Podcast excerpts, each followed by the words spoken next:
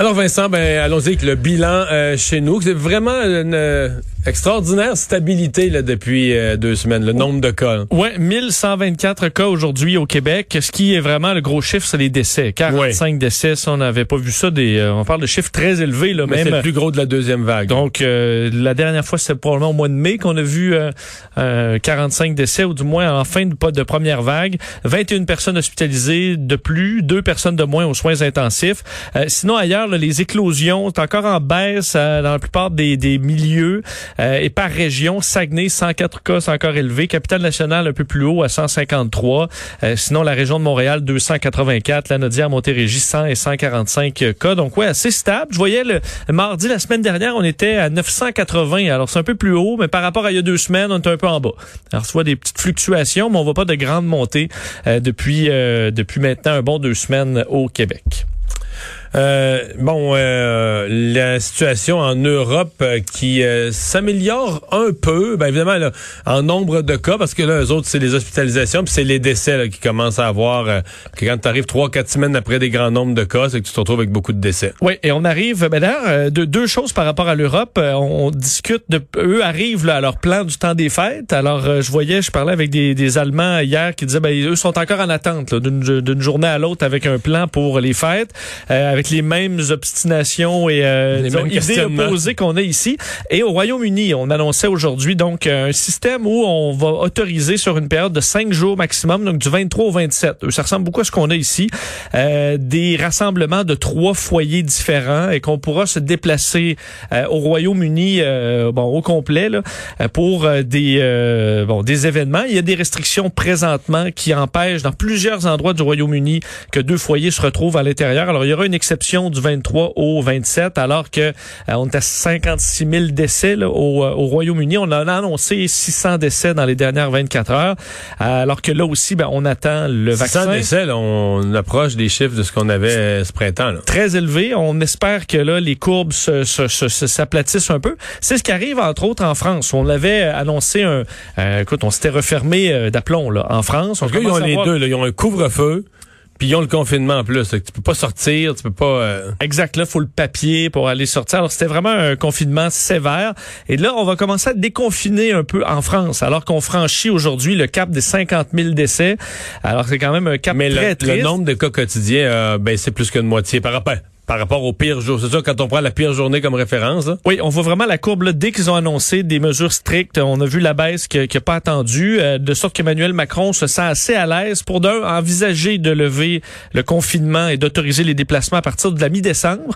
Mais déjà, on annonce la réouverture euh, samedi des commerces non essentiels, un peu comme on a ici, euh, qui ont été fermés donc euh, il y a presque un mois. donc, par exemple, librairie, fleuristes, mais, mais ça, ils ont, commerces. Ils étaient très critiqués pour ça ils ont les mêmes problèmes qu'ici, là qu'on a eu le printemps passé, les mêmes plaintes. Mettons que le, les petit, grands. le petit fleuriste, il dit, mais les gens achètent leurs fleurs. Il y a des fleurs chez Walmart, tu comprends? Il y a plein, puis là, eux sont ouverts parce qu'ils ont l'épicerie. C'est, c'est le problème des commerces, et c'est vraiment celui-là. Tu ne peux plus, en 2020, avec le... Tu sais, en 1940, là, peut-être t'aurais pu, là, mais aujourd'hui, il y a tellement de commerces géants qui vendent un peu de tout, de la nourriture, mais aussi euh, des vêtements, des, toutes sortes d'autres affaires. Et quand tu fermes ces petits commerces-là, qui sont spécialisés dans une affaire, mais ça là, pas. Mais là, ils viennent frustrés. Là, ils disent, OK, mais moi, moi, moi mon produit, là, de la quincaillerie ou mais des fleurs ou n'importe quoi, les gens vont l'acheter dans une, dans une grande surface. Les gens s'en privent pas. C'est pour ça qu'on bon, on accepte de l'ouvrir. faut dire qu'ailleurs, effectivement, au Québec, euh, bon, c'est ouvert et pour l'instant, ça fonctionne. Euh, bar, restaurant, salle de sport, discothèque, tout ça, ça reste fermé, par contre, jusqu'à nouvel ordre pour euh, Emmanuel Macron. Donc, c'est la situation en ce moment en Europe.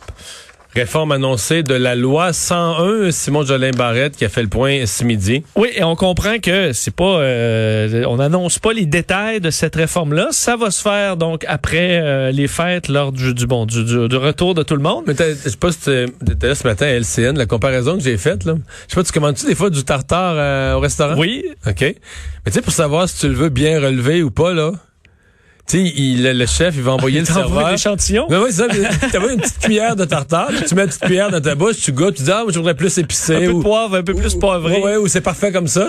Là, c'est un peu ça. Ben, C'est un peu ben, ça qu'on a eu aujourd'hui, c'est notre petite bouchée de, de mesure sur la langue. Juste oui. pour- Ben, écoute, et Parce en que le, plus, le plat principal arrive à l'hiver, puis là, ils se sont dit, ils vont trouver ça long un peu. C'est une bonne comparaison, surtout qu'après avoir bien goûté sa bouchée, euh, François Legault, il le- le- le- il il l'a retourné pour l'avoir moins épicé. Ouais, hein? Euh, parce que, entre autres, sur le dossier des, des cégeps, va vous remettre en contexte là, la réforme de la loi 101, évidemment, des lois euh, qui fait le plus jaser dans, dans les, les, les, les, 40, Débat 50 politique, dernières années oui. au Québec, qui a très peu changé depuis 40 ans. On va la moderniser, au dire du euh, ministre responsable de la langue française, face, entre autres, à la montée, euh, la détérioration du, du français à Montréal. Donc, on veut serrer la vis, entre autres au niveau des commerçants, problématique qu'on a vu très bien avec le dossier du, de nos collègues du journal dans les derniers, euh, dans les derniers jours sur le fait de forcer des commerces à servir en français et d'être coercitif là, au besoin. Mais est venue la question des cégeps, parce qu'on devrait forcer les jeunes francophones à étudier dans des cégeps francophones. Euh, Monsieur euh, Jolin Barrette était plutôt ouvert à l'idée ce matin en conférence de presse. Mais il disait qu'il fallait, il fallait que la réflexion soit ouverte là-dessus. C'est ça, nous devons réfléchir. euh, et ça, il avait pas pris. de- il est toujours en réflexion à ce sujet. Ensuite, au point de presse, parce qu'il y a beaucoup de points de presse aujourd'hui, celui Fait de que ça, M. ben, Legault, Parce que lui, le sien, mettons, il était à midi et quart, fait qu'il a dû dire cette phrase-là à peu près vers midi et demi. midi et demi. Puis à une heure, M. Legault avait fini la réflexion. ben, ben, pas tant que ça, parce qu'à une heure, euh, M. Legault a dit, pour l'instant, ça fait pas partie de notre programme. On va déposer au début de l'année 2021 nos propositions. On a commencé à avoir des discussions au caucus, au Conseil des ministres. Donc, on n'a pas fermé la porte. était pas nécessairement chaud à l'idée. Et en chambre, plus tard dans la journée, Ouais, mais là, il a dit, hein. il est pas question. Donc, on est passé de, ah oui, euh, écoute, on est, euh, passé, nous devons réfléchir à ça comme société, à, il y en est pas question, en dedans de quelques heures. Alors, la bouchée de tartare est revenue. euh, Mais euh, on on dit vraiment que ça, ça va être une espèce de refonte de la loi 101 qu'on va la reprendre. Parce que, de fond, la loi 101, on l'a, on l'a jamais rouvert d'une façon complète. Les seuls changements majeurs à la loi 101 depuis l'époque sont venus des tribunaux. C'est-à-dire que la Cour suprême, à pour combien, au moins deux reprises, là, est venue couper des articles en disant ces articles sont anticonstitutionnels, ils vont trop loin, ils briment les droits et libertés. Donc, les principaux changements à la Charte de la langue française sont venus par des tri- les tribunaux, la Cour suprême du Canada qui a annulé des articles. C'était en 2002, là, le plus récent jugement de la Cour suprême que je vois avec un changement du gouvernement Charest en 2010. Puis Alors, le précédent devait être en 1988.